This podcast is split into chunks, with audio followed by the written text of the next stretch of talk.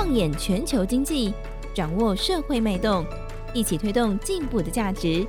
金周刊编辑室好好说，带你说出改变的台湾。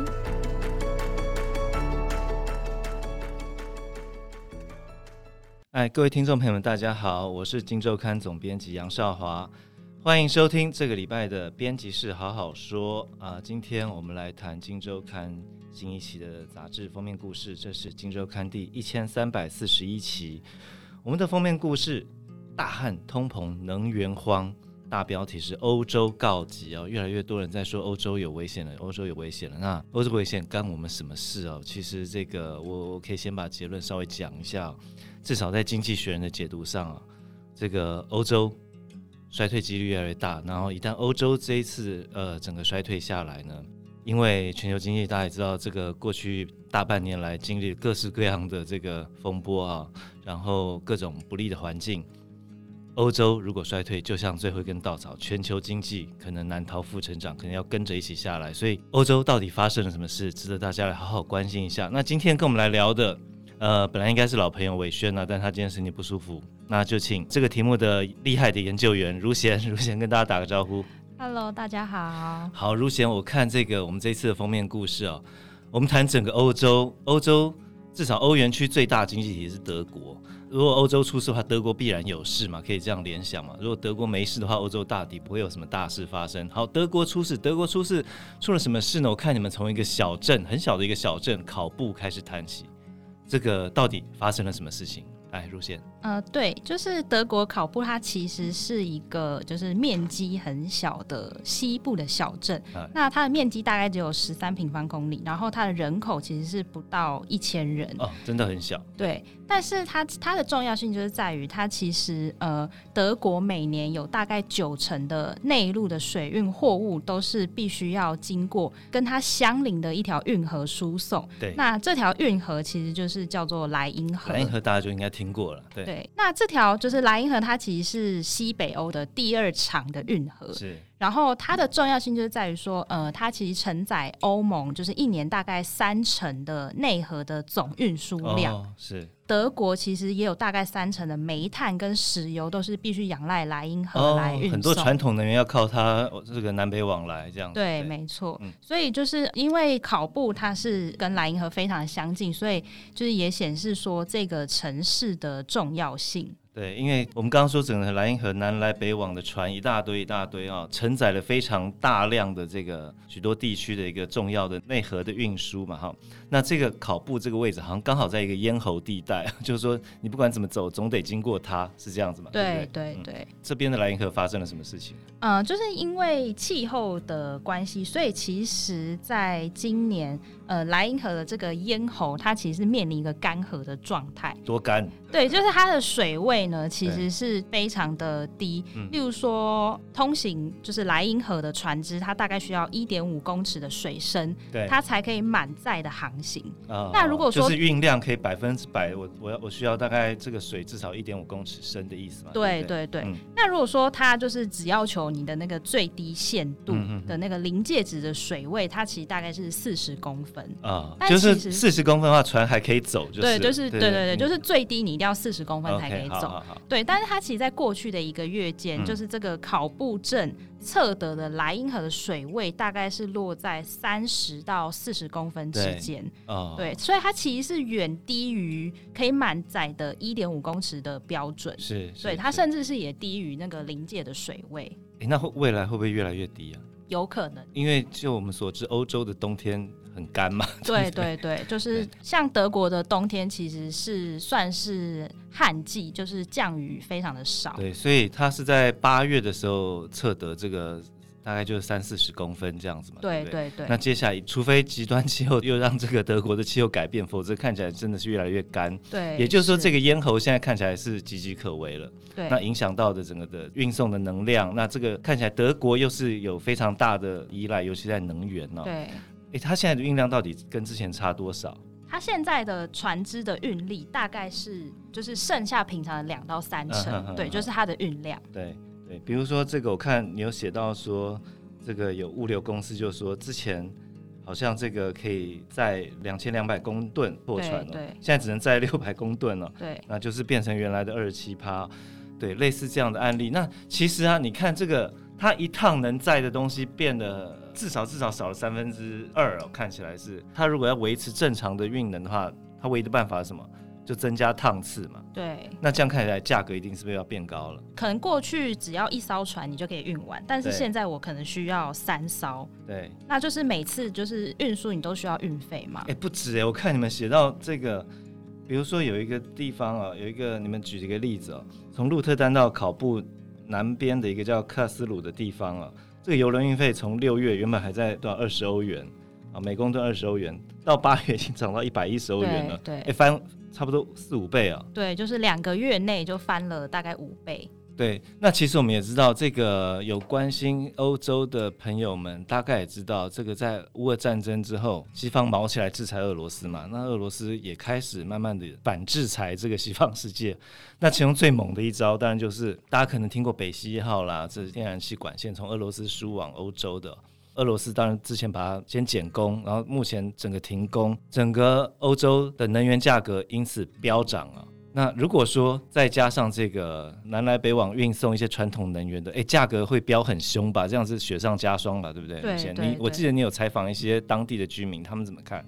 呃，其实就是就是我有跟在德国工作的朋友聊过，去年的暖气费。就是房东可能跟他们多收了两百欧元，对，结果今年竟然要多收一千欧元，对，就是它其实涨幅是非常大，然后他们也觉得就是生活其实还蛮辛苦，尤其是在呃电费啊或是能源这一块。嗯嗯嗯嗯。现在看起来，因为这条河雪上加霜嘛，对对对，对，对。我们到这边先稍微休息一下，那接下来我们再来聊聊其他。好，待会马上回来。二零二二 Day Summit 数位商务大趋势国际会谈将于九月七号到八号线上登场，四大数位趋势带您定序未来世界的新想象。由经济部国际贸易局与外贸协会共同主办的 Day Summit，邀请九国二十三位企业领袖与您探讨数位金融、Web 三点零、布局元宇宙、全通路销售四大议题。一探全球数位变化与经济展望，快上 daysummit.com 报名。九月七号到八号，与我们来场万人线上之约，Let's Day Online。收听今周大耳朵，财富知识多更多。今周刊当期封面故事说给你听，就在编辑室好好说。各位听众们，欢迎回来哦。那我们刚聊到的是，哎，那之前考布或者说整个莱茵河，至少在德国这边，它有断航的经验过吗？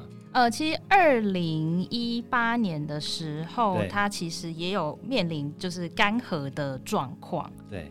对，那当时候其实它这个莱茵河的水道它关闭了大概一百三十二天左右。对对，然后呃，其实就是有智库有经过计算，然后发现说这个水位过低导致德国工业生产的损失大概是有达到四十八亿欧元。嗯嗯。对，那如果换算成 GDP 的话，等于是说减少零点四个百分点。啊、哦。对。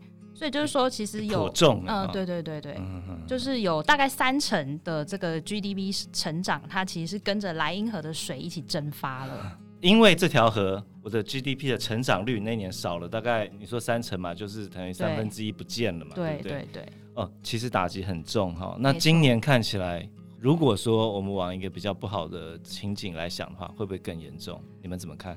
就是有专家是认为说，因为今年这个考布段的水位，它其实低于这个临界点时间，比一八年的时候足足早了两个月。那刚年是什么时候啊？就大概在二零一八年，大概六月中旬过后，嗯嗯、对它这个考布段的水位呢，它其实是。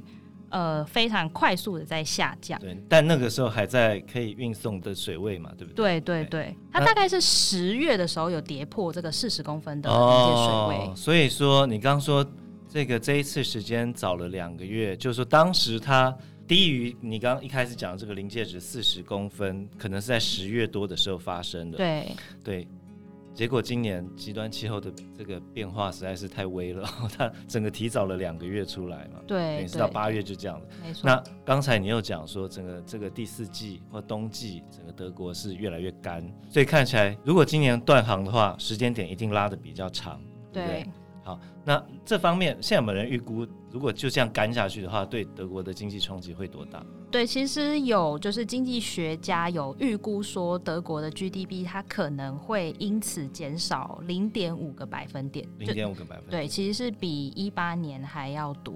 而且其实啊，我们刚刚说这个为什么这一次的影响会比当时更严重哦？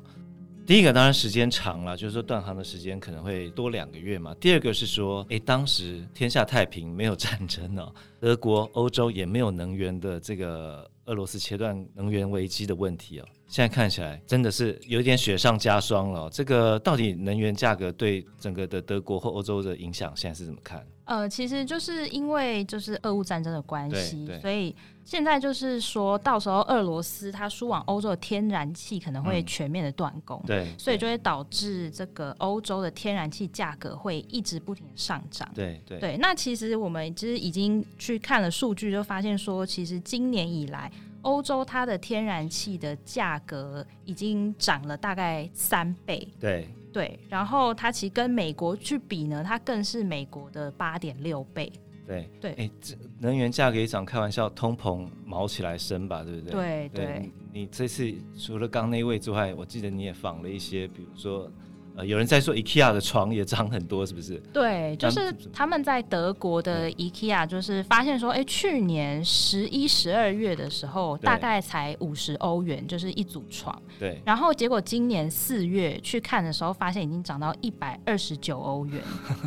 一样的吗？对，同一款。其实我们今年看很多地区，多少都有一些类似的情况。我说今年央行的这个决策者真的很难做。那我们来看欧洲好了，欧洲现在面临一个问题，通膨如此之高升的速度，而且再加上能源，现在普丁看起来要打开他的俄罗斯的这个输往欧洲的能源管线。